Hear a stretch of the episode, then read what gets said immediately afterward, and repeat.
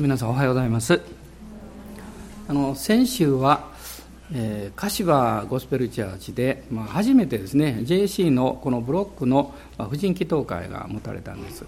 私も行きましてあの鹿島の婦人たちがもう生き生きとですね、まあ、喜びを持ってあいろんな接待をなさってるのを見てすごく励まされました、えまたあの街道を改めてこう見ながらあこの街道を建ててよかったなと 改めてまあ思ったんですね、まあ、あの時は流れていくんですけど、まあ、私たちはただ歩いてるだけじゃなくって、まあ、そこにまあ信仰によってこう導かれた証をまあ、記念品を建てるようにあの記念碑です。ごめんなさい。記念品はもらうものですけど 記念碑を建てて、え、前進していくというか、えー、そのことをあのとても感じました。で、まあ、何度かあ何回かずっとあの信仰の追憶ということであの旧約の人物をこう取り上げて話してきたんですけども、まあ、今日から数回に分けてですねサムエルという人物について、まあ、御言葉から見ていきたいと思っています。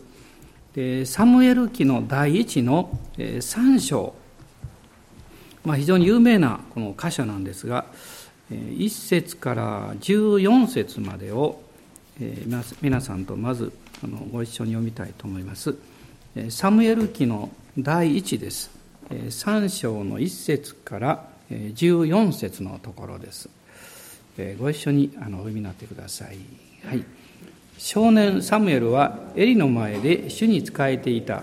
その頃、主の言葉は稀にしかなく、幻も示されなかった。その日、エリは自分のところで寝ていた。彼の目は霞んできて見えなくなっていた。神の灯火はまだ消えていず、サムエルは神の箱の安置されている主の宮で寝ていた。その時主はサムエルを呼ばれた。彼は、はい、ここにおりますと言って、エリのところに走っていき、はい、ここにおります。私をお呼びになったので、と言った。エリは私は呼ばない。帰ってお休みと言った。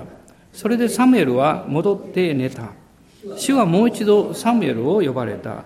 サムエルは起きてエリのところに行き、はい、ここにおります。私をお呼びになったので、と言った。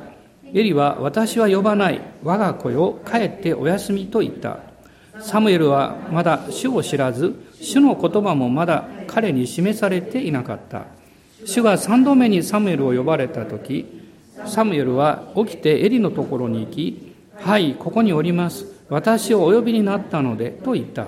そこでエリは、主がこの少年を呼んでおられるということを悟った。それでエリはサムエルに言った。行ってお休み。今度呼ばれたら、主よお許し、お話しください。しもべは聞いております。と申し上げなさい。サムエルは行って自分のところで寝た。そのうちに主が来られ、そばに立って、これまでと同じように、サムエル、サムエルと呼ばれた。サムエルはお話しください。しもべは聞いておりますと申し上げた。主はサムエルに仰せられた。見よ、私はイスラエルに一つのことをしようとしている。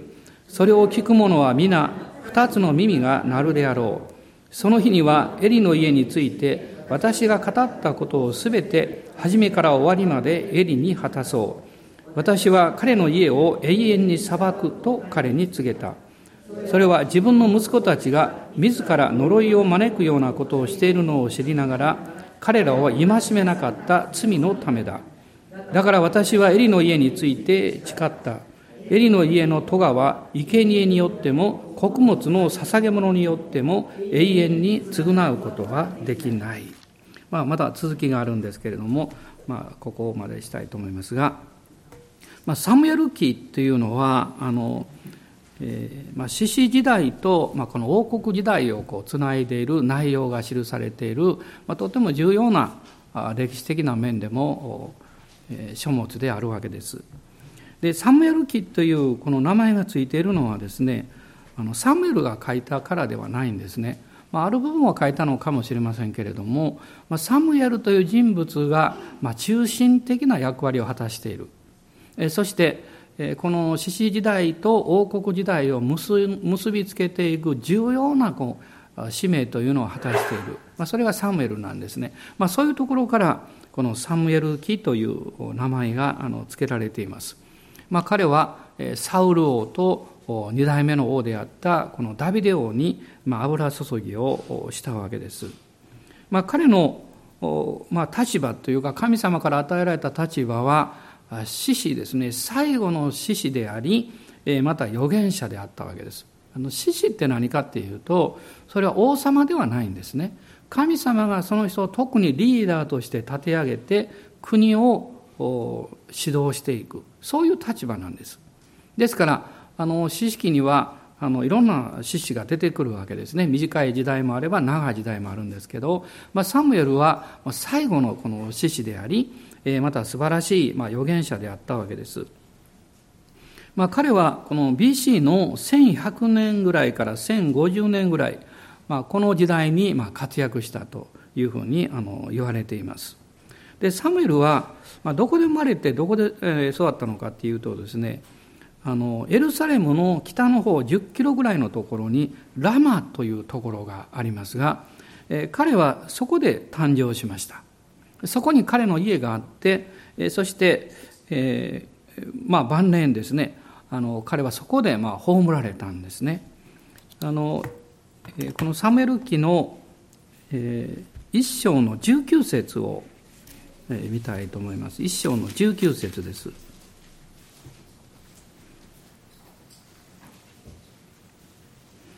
え、ご一緒に読んでください。翌朝早く彼らは主の前で礼拝をし、ラマにある自分たちの家へ帰っていった。エルカナは自分の妻ハンナを知った。主は彼女を心に留められた。まあ、これはまだサムエルが生まれる前ですが、まあ、両親がこのラマに住んでいたと書かれています。えー、そして、えー、7章の17節7章の17節ですね。ラマに帰った。そこに自分の家があったからである。彼はそこでイスラエルを裁いた。彼はまたそこに主のために一つの祭壇を築いた。まあ、もう一箇所読みたいんですけども、25章の一節です。第一サメルの25章の一節。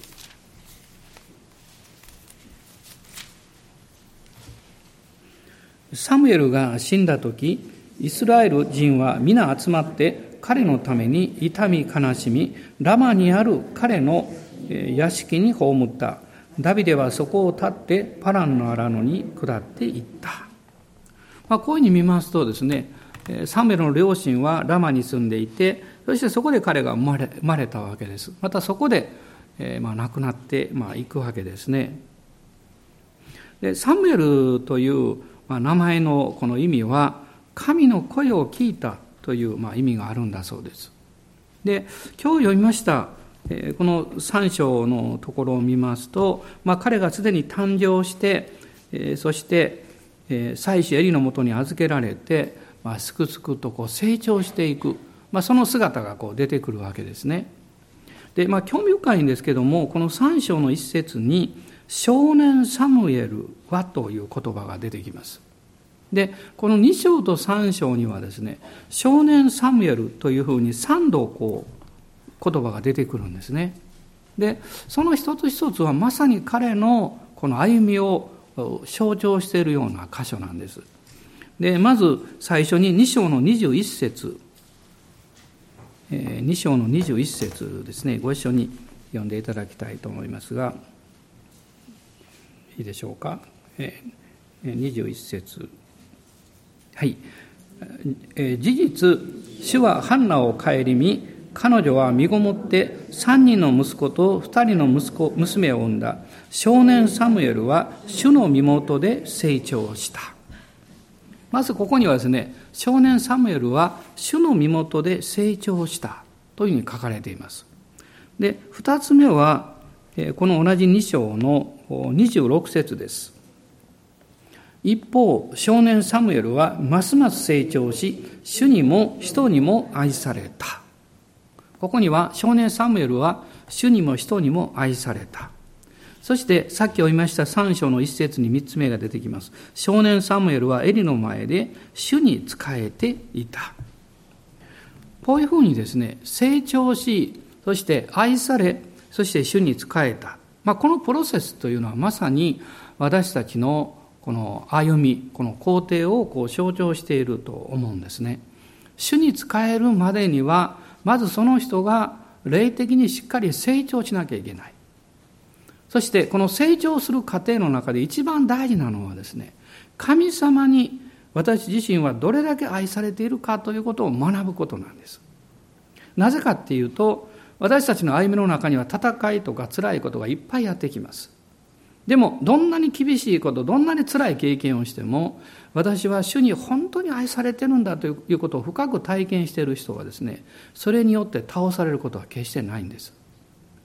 それによって何か私がこう被害を受けることはないんですね。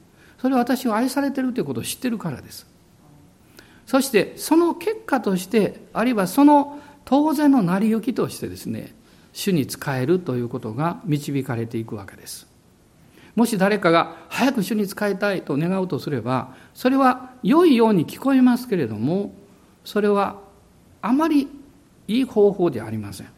あなたはどれだけ主に、えー、主にあって成長してるんですか？あなたは神様の愛に深く愛されていることを知っていますか？という問いかけを自分にする必要があります。あのヨハネという弟子は主に愛された弟子として自分を紹介しました。でもこれはヨハネにとって非常に重要なことでした。そういう体験がなければですね彼はパトモスで生き続けることはできなかったでしょう。あるいはその後エペソに戻ってきた時に彼はそこで最後の大きな仕事をします。それは福音書と3つの書簡と目視録を記すということがあるわけです。そういうこのエネルギーですねそのようなこう動機づけをしていく力はどこから来るんでしょうか。それは私は愛されているんだということをよく知っていたということです。私もあのいろんなところに、まあ、不思議な不思議な導きで出会いがあったり集会に行ったりするんですね。で最近よく聞かれる質問があります。先生何歳になられるんですか？と。そういう質問です。自分ではあまり意識してないんで30代だと思ってるんですけど厚かましくですね。まあでも体はそうではないのは分かってるんですけどでもそういうふうに自分を見るあの見ることができるのは秘訣があります。それはイエス様に愛されていることをよく知っていますから。何かできるとかできないか問題じゃないんですね。愛されていることが分かっているとですね力が出てくるんですね。不思議であんまり疲れないんですね。そして喜んで神様が導かれることを見出していけるんです。あの、億劫になるという言葉がありますね。それは億劫になるっていうのは目の前に良いものが置かれていても発見できなくなるということなんです。でも、この、えー、積極的になるというのはですね、良いものを探すことができるんです。皆さんはこの一週間で神様が導かれたどんな良いものを探そうとしておられるんでしょうか？あの先週、え週末あの北陸の方の政界のご方に教えていただいてですね、まあ、初めてあの、えー、北方というあの湖のすぐ横にあるあの、えー、宿泊施設に泊めていただいたんでとってもきれいなところでですね。でその窓からもう湖がずっと見えるんですね。で一つの言葉が私の心の中にずっと入ってきたんです。それはその宿の方がおっしゃったんです。ここは釣りができるんですって。釣りができるんかと思いながらですね。でも時間がない。ね、でこうずっと見ておりましたらあの湖畔のこう数メートル内側にですね何かこう、えー、竹のようなものがもうずっとこう刺してあるのが見えるんですね。あれ何だろうかなと思ってました。であのその宿の方に聞いたんですけどそうするとですねこうおっしゃったんです実はあれはね下の方にうなぎを取る仕掛けがあるんですとおっしゃってました。で今あまり取れないんだけど実はあのうなぎのうなぎの仕掛けがずっとこうこの湖畔にあるんですね。であの湖はあの海とつながっているので海水も入ってくるんです。で海の魚と湖の魚と両方釣れる。どうですか？行きたくなりませんか？そういうところにいたんですけどで私はずっとこう外を見ながらその湖を見ながらですね私の目には魚が見えるんですね。うなぎも想像してるんですね。ね。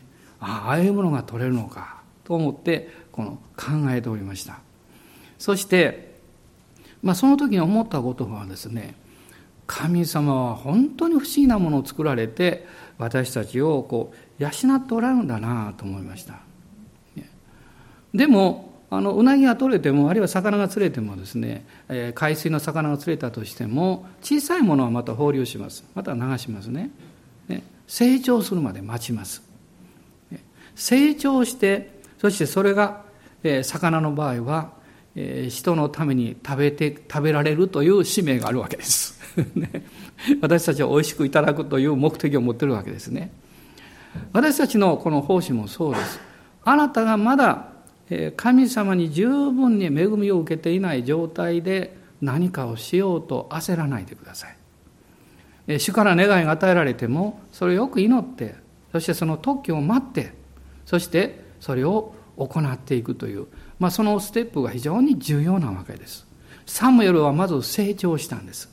そしてその間に神様の愛を十分に受けたんですね。そして使えるようになったんです。まだ少年です。しかしそういう歩みであってもこの少年サムエルの歩んだ道というのは決して並大抵のですね困難じゃないもっと大変なところを彼は通ったということを想像できます。でこの少年ですねそのサムエルのこの歩みということを見ていきますと、まあ、いくつかの、えーまあ、特徴を見ることができるんです。彼はお母さんの悩みの中から生まれた子供であったんです。聖書を見るとですねそういう人物が何人か出てくるんです。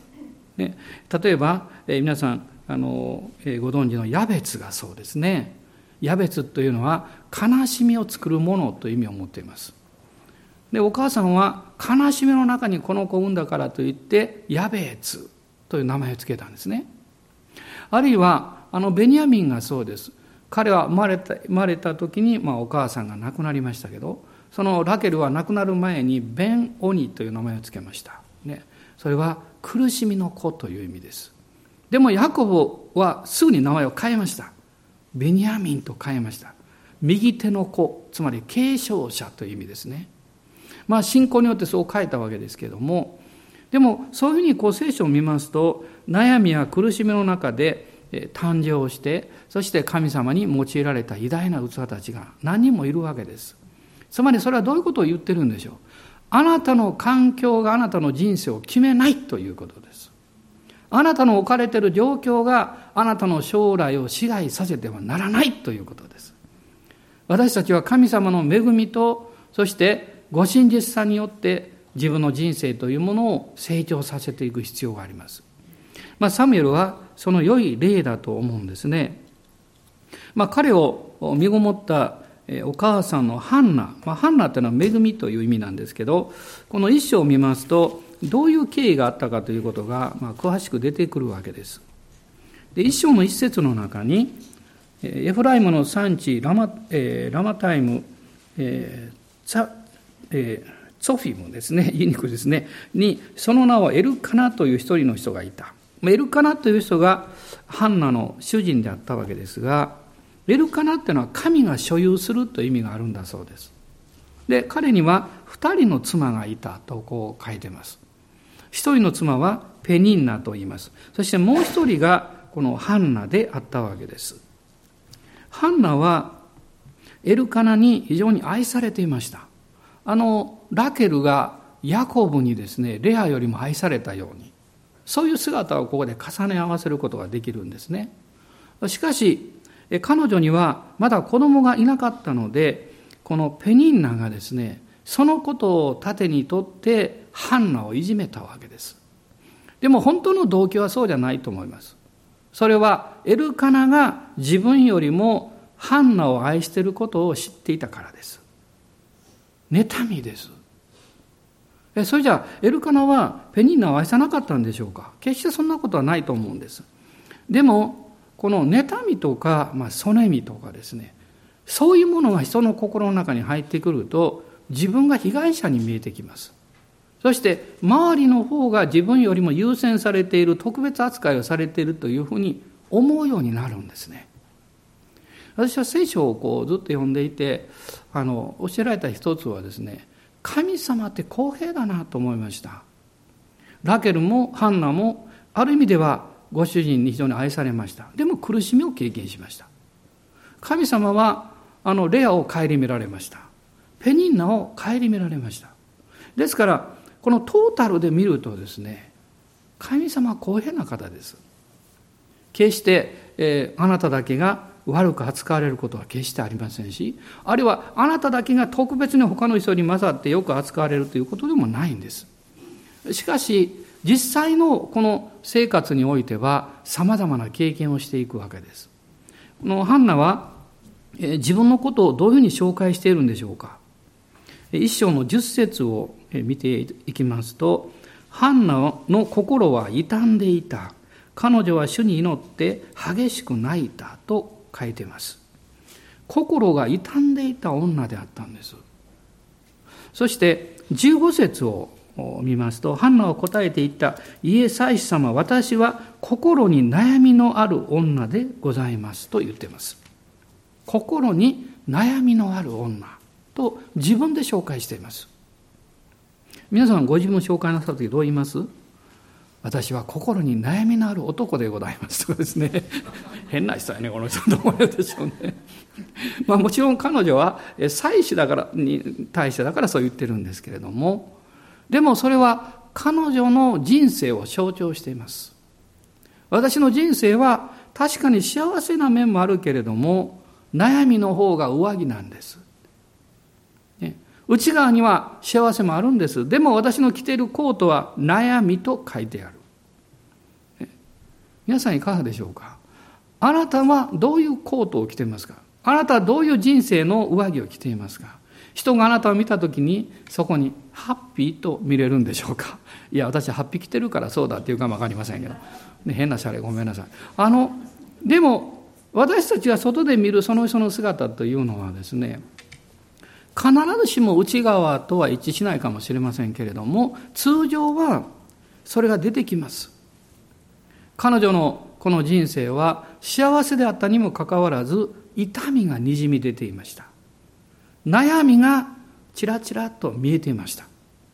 でもその中から彼女は変わろうとしたんです。私たちはこの自分の人生の歩みの中で大切なことの一つはですね私の生活私の人生は今のままではいけないと考えることです。それは悪いからではないんです。そうではなくって今の人生の歩み方からさらに神様が私を導いて祝福してくださっている人生に変わろうという願いが必要です。その決断が必要です。神はそれを見ておられます。でも、そのようにすることはすごい力がいります。そうでないと私たちは外側を見て状況や環境を変えれば変わると勘違いします。でもこれは嘘です。あの状況を変えても環境を変えてもあなたは変わりません。しかしあなたが変われば環境は変わります。あなたが変われば状況は変わります。それはあなたが状況や環境に支配されるのではなくってそれを治めるものになるからです。大人の方におっしゃってください。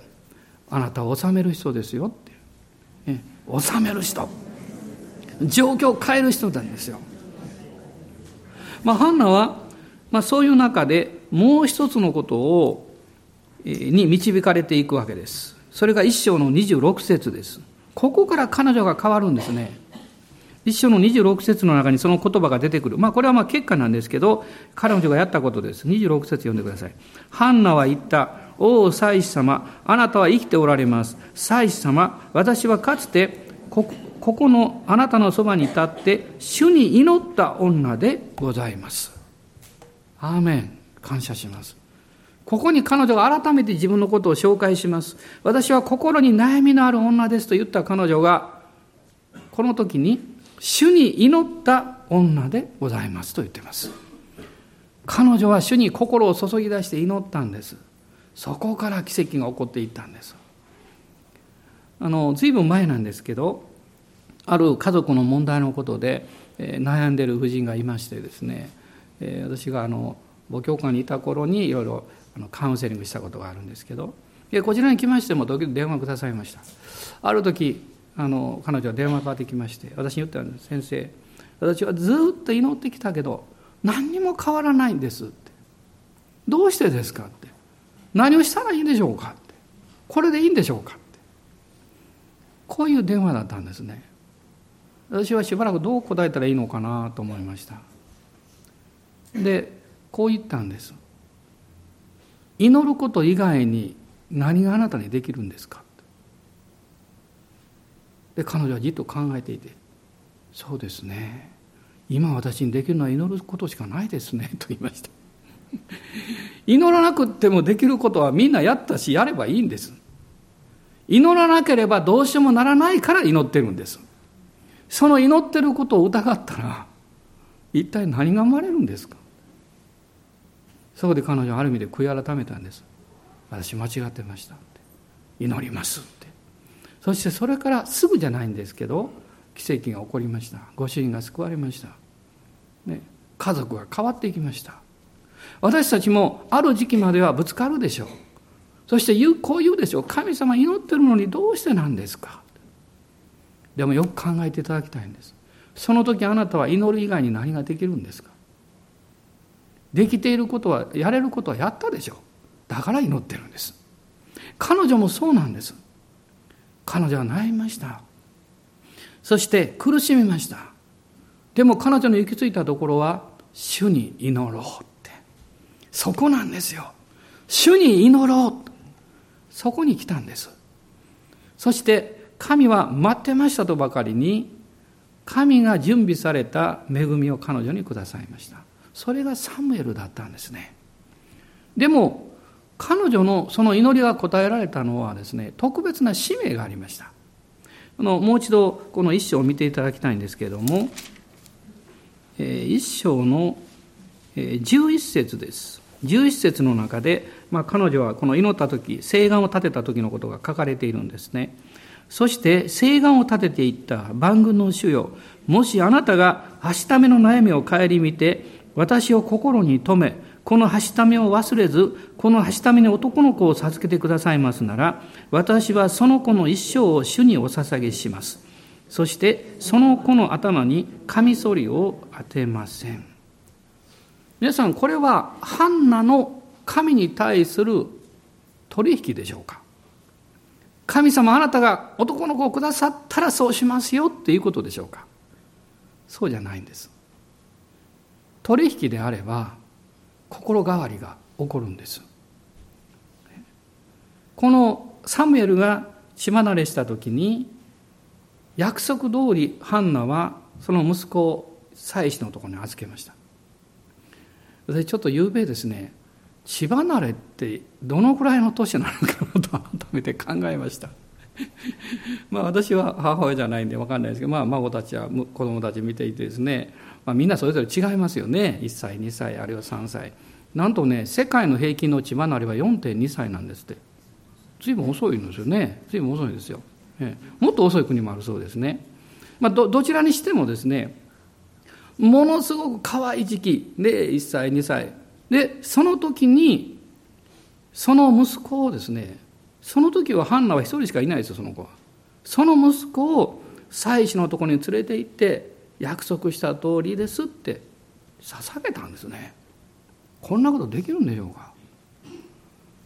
普通であれば神様ありがとうございました。ちょっと変更します。あなたにこう言いましたけど私もうちょっと預かっときます。みたいなね。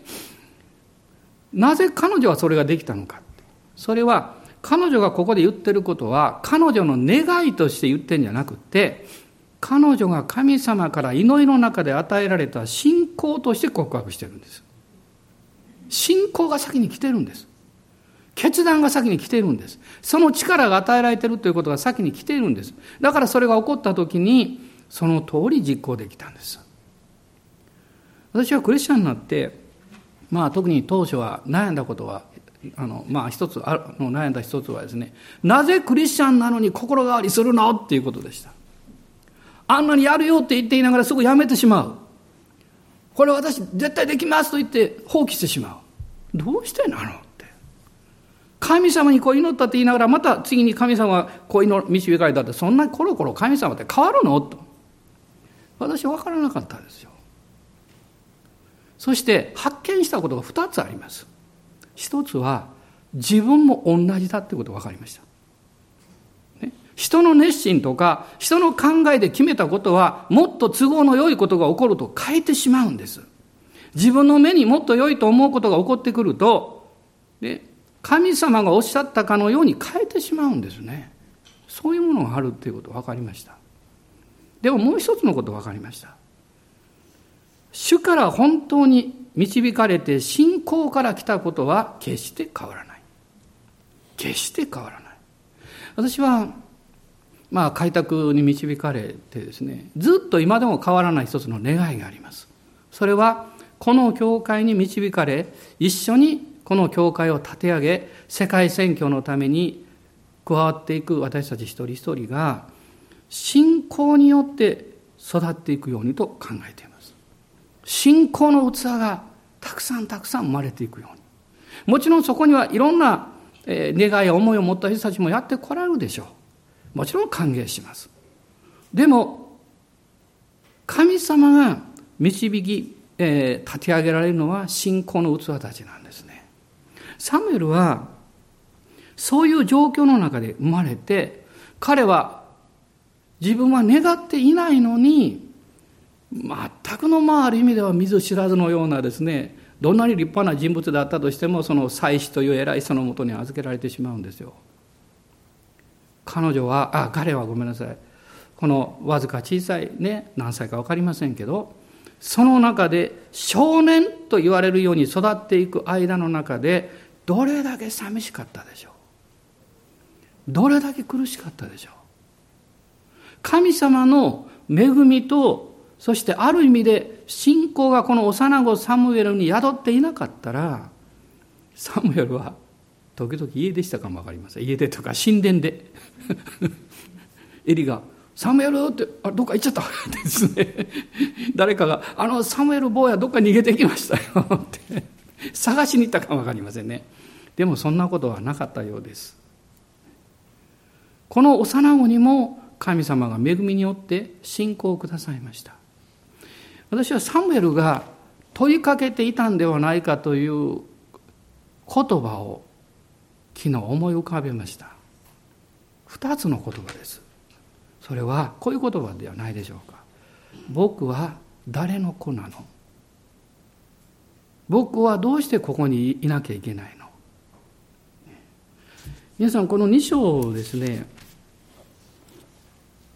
2章の20節さっき読んだんですけどああごめんなさい。20節ではないですね。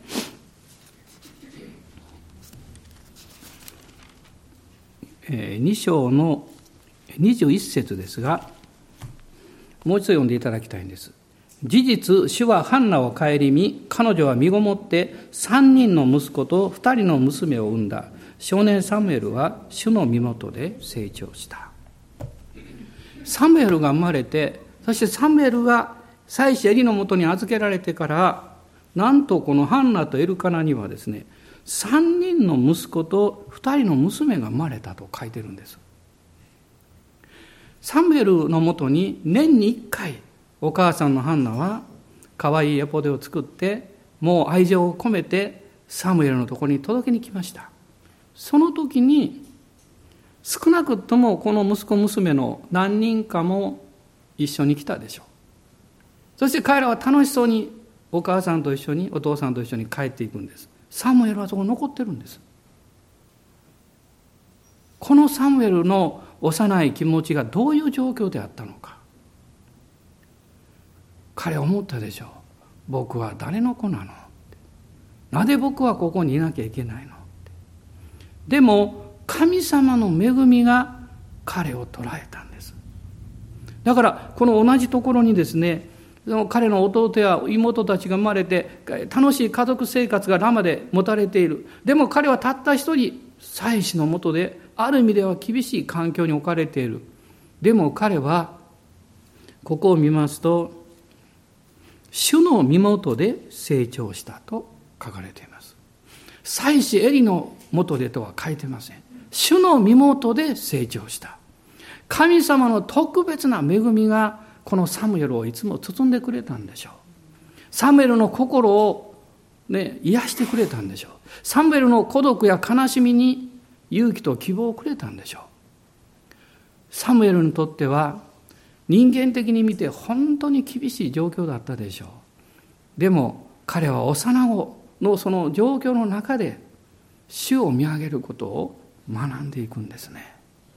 ここにあの偉大な器が育っていった理由があるわけです。主に用いられて、そして主の器として成長していく人いく人は誰でもそうですね、孤独を通らされます。なぜ私だけがというところを通らされます。人ではなく自分と神様が向かい合っていかなきゃいけないその環境を通らされていきます。そこで経験するんです。私は愛されている。私は愛されている。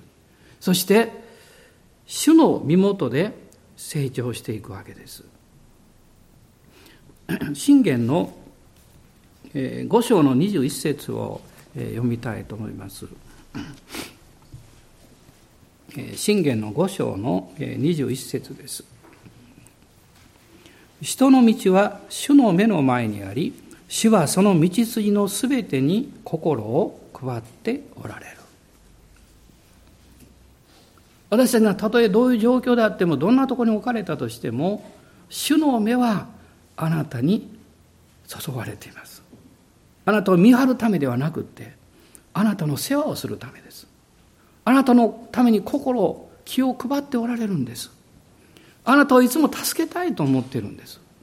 私たちの主はそういう方なんです。私の神はそういう方なんです。私たちの思いや状況を超えて神がですね、人々を動かされるんです。環境を動かされるんです。私も何度も経験しました。悲しみの時に不思議に神は誰かを送られるんです。辛い時に不思議に神様は何かをなさるんです。その時に分かるんですね。神様は目に見えないけれども、私のことをいつも心を配ってくださっている。私のことを愛してくださっている。皆さんそうじゃないでしょうか。大人の方に言いましょう。幸せやよねって。大阪弁っていいですよね。幸せよねって言えるんですよね。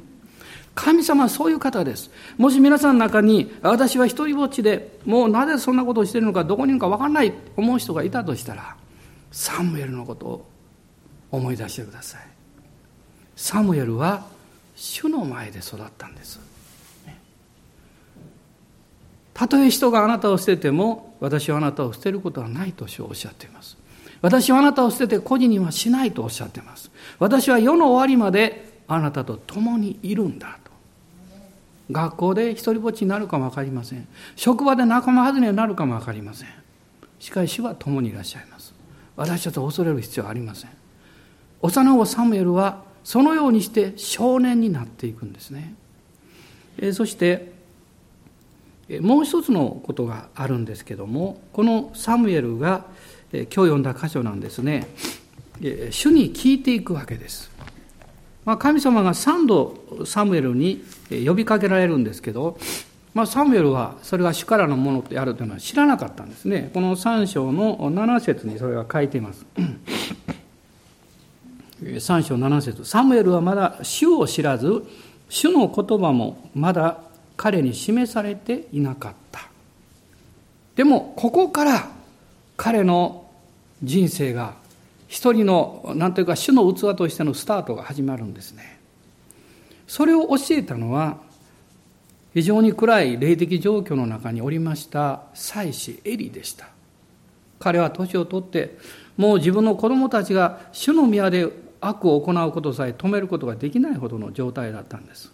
しかしですね神が選ばれて油注がれた人はどんなに力を失ってどんなに状態が悪くなっても霊的に洞察できる力はあるんです。それは油注ぎがあるからです。それに対して、健全な、行動を取ることができなかったも見分けることができるんです。エリはサムエルに言うんです。それは主がこの少年を呼んでおられるんだということを知ったので、もし今度そういうことを経験したら、主よお話しください。しもべは聞いておりますと申し上げなさいと。そしてしばらくしてすぐに、この十節、素晴らしいことはですね、そのうちに主が来られ、そばに立ってと書いてます。主が来られてあなたの横に立たれた。主が来られてサムエルを呼ばれたんです。サムエル、サムエル。するとサムエルが言いました。お話しください。しもべは聞いております。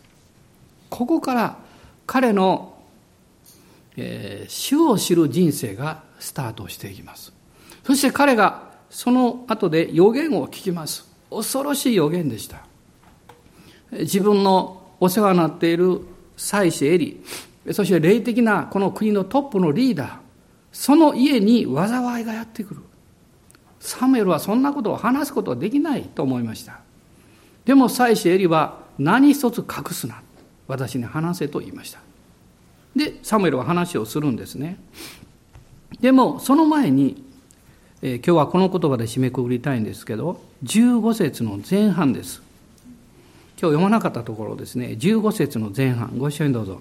サムエルは朝まで眠り、それから主の宮の扉を開けた。サムエルは朝まで眠ったと書いてますね。こんなすごいことを聞いて眠れるんでしょうか？眠れるんです。それは主の臨在の中で聞いたからです。神様の恵みの中で聞いたから、彼はぐっすり眠りました。そして朝起きて彼は別の少年になってました。今までは幼子サムエルでした。しかしこの時彼は少年サムエルになります。彼はこう書かれています。主の宮の扉を開けた。主の宮の扉を開けた。それは物理的な意味だけを言ってるんじゃありません。霊的な門を彼は開き始めるんです。あなたが主から聞いた時から、あなたの人生は変わっていきます。主があなたに語られて、主よ、私がここにおります。私を用いてくださいと言った時から、あなたの霊的生活は変わります。あなたは立ち上がって、主の宮の門を開いていくんです。ここから彼は成長していくんですね。今日、あなたが立ち上がった時、あなたは何を開こうとしているんでしょうか主の宮の門を開くならば幸いです。主があなたに語られたようにあなたが従っていくことができるならば幸いです。主はあなたと共におられて、あなたに十分な力をくださっています。お立ち上がりください。アーメン。感謝します。今しばらく主の前に出ていきましょう。今日あなたは神様の前にいろんなことをへめぐっていると思いますね。メッセージを聞きながらああ私もあの時孤独だったなと思ったかも分かりませんもう誰も私の前からいなくなって一人ぼっちだ私はどうしたらいいんだろうって。でもその時に主が語ってくださった。その時に主が力をくださった。あなたにはそのような貴重な思い出があるでしょう。そしていつの間にかその主に語られたことに従っていくよりも自分の環境や状況や人を何か周りを見てキョロキョロしながら何かいいものがないかなもっと自分が益を得るものはないかな。そして右や左に行動している。その愚かさを今日悔い改めましょう。神様の前に恥じ入りましょう。主よあなただけで十分なのに。それよりも何か付け足そうとしている。こんな私を許してください。主よ初心に帰ります。初めの愛に帰ります。そしてあなたに自分自身の人生をもう一度捧げます。明け渡します。今しばらく祈りましょう。どうぞ皆さんご自分の声でお祈りください。アーメン。ハレルヤ。感謝します。アーメン。イエス様は。感謝します。あなたの皆を崇めます。おお主よ。今日あなたが語り油を注ぎそして導いていらっしゃいます。ですから恐れません。あなたに従います。あなたの御声を聞きそしてついていきます。アーメン。感謝します。アーメン。アーメン。アーメン。ハレルヤ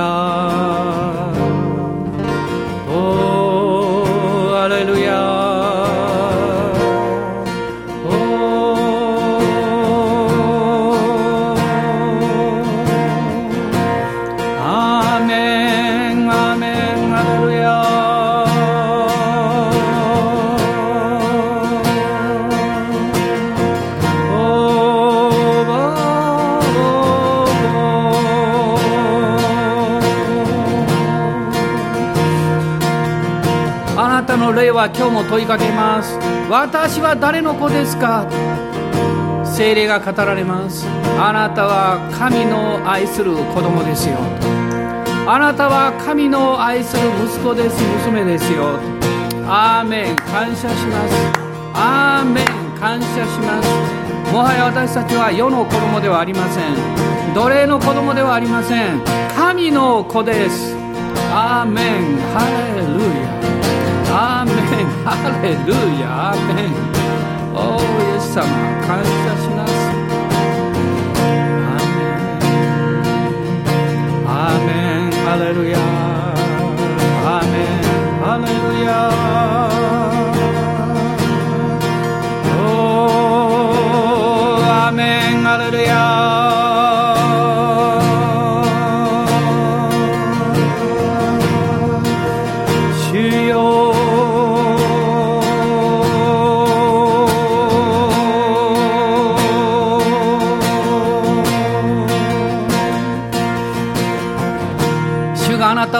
たところに降り続けましょう。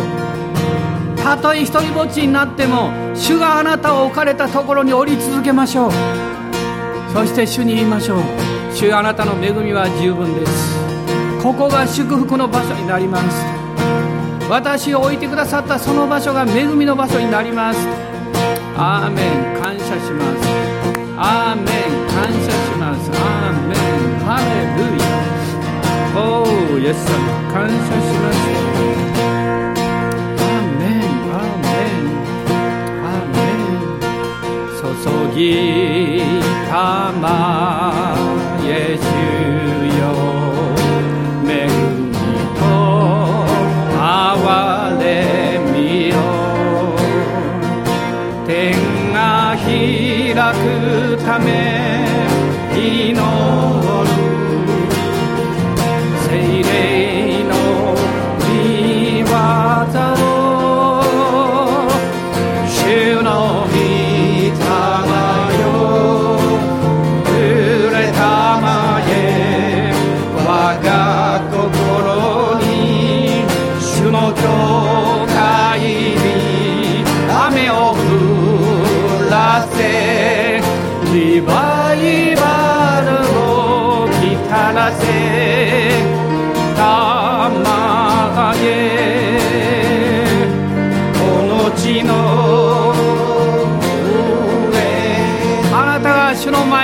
前に一人でいる場所あなたが主の前に立っているところそこに主の油注ぎがやってきます。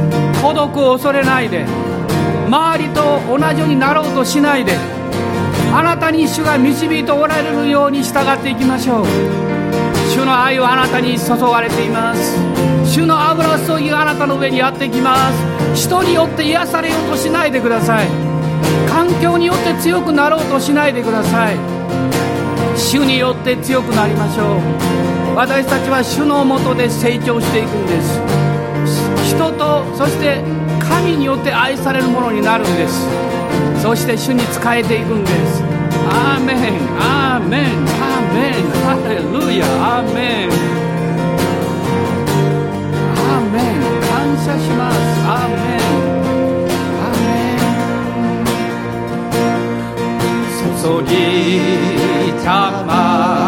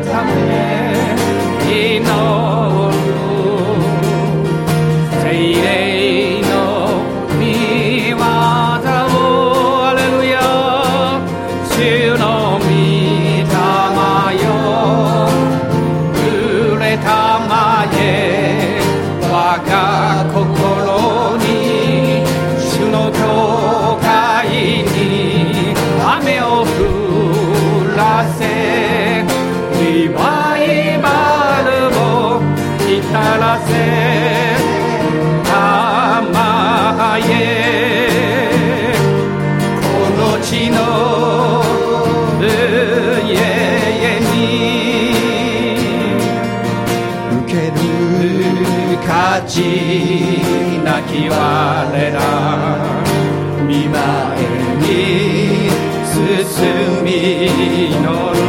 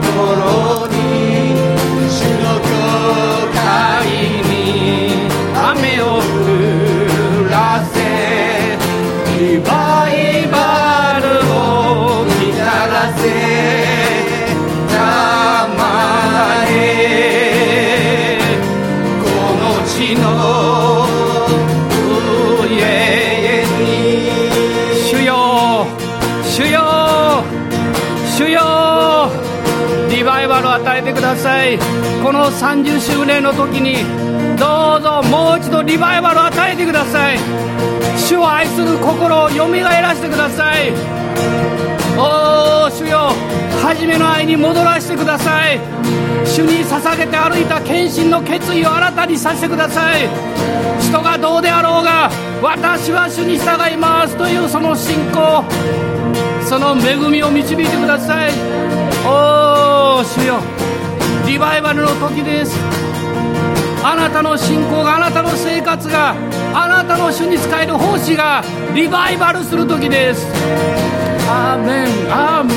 アーメン。アーメン。アレルヤアレルヤ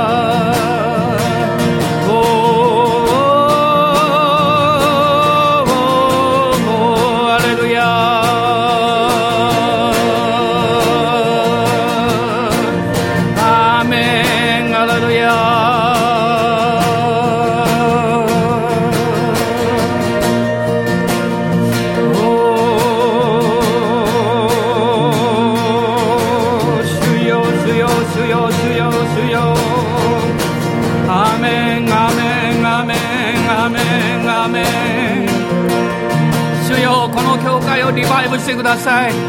リバイバルの霊を注いでください。おー主よ。おー主よ。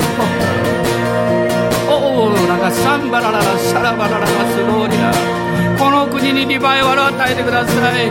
おー主よ。オーラがサンバラララシャラバラララスカンバラララサラララスローリアおーハレルヤ。ハレルヤ。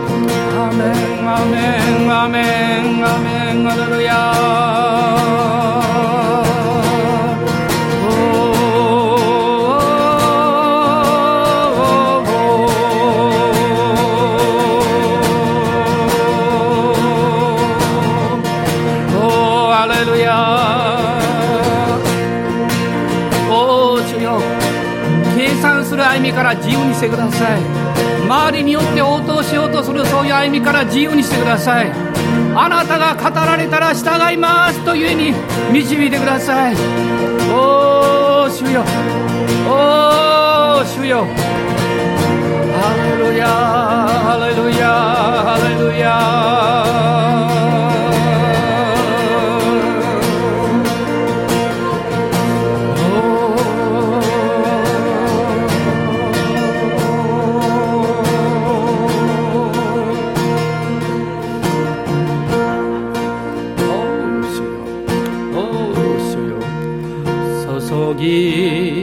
ぎたまえ主よ海と哀れみを主よ天が開くため祈る。聖霊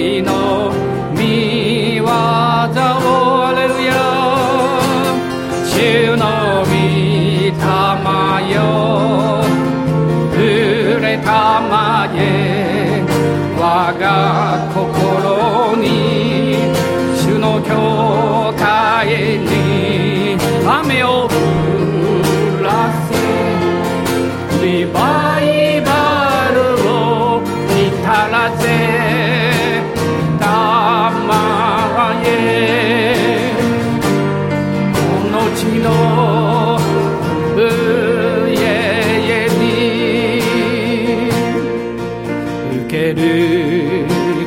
泣きは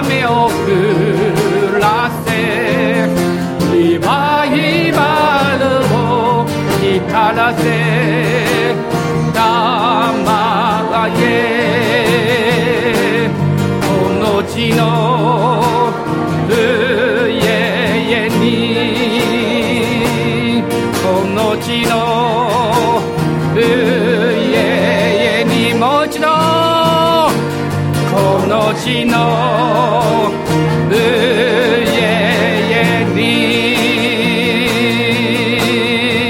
みんなで叫びましょう。リバイバーリバイバーリバイバーリバイバーリバイバーアメンアメン。ハレルヤアメンハレルヤリバイバルハレルヤハレルヤアメンハレルヤアメンアメンハレルヤおお主よアメンおお主よ熱い熱い。リバイバルハレルヤハレルヤおお主よおお主よハレルヤおおハレルヤハレルヤアメンおお主よおお主よアメン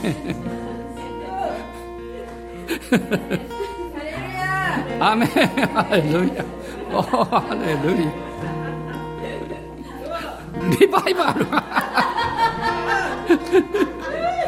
リバイバルアメンハレルヤリバイバルリバイバルの日がおお主よやってきました。アメンアメンハレルヤおお主よ。アメンアメン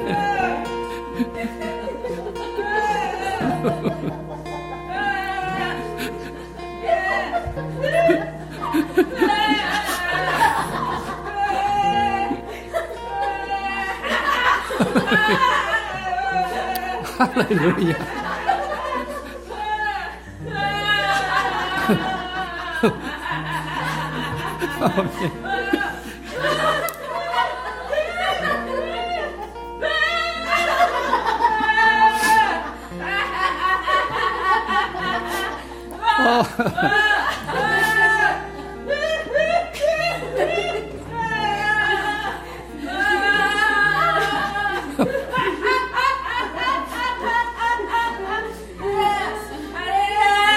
アメンハレルヤアメンハレルヤハレルヤハレ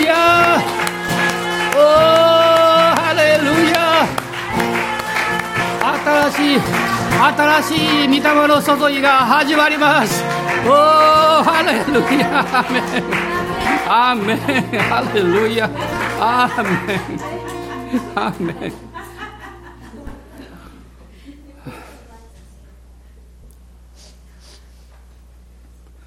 私たちの主イエス・キリストの恵み父なる神のご愛精霊の親しき御交わりが私たち一同と共に豊かな上からのリバイバルの霊と共に豊かに私たちを導いてくださいますように。アーメン。アーメン。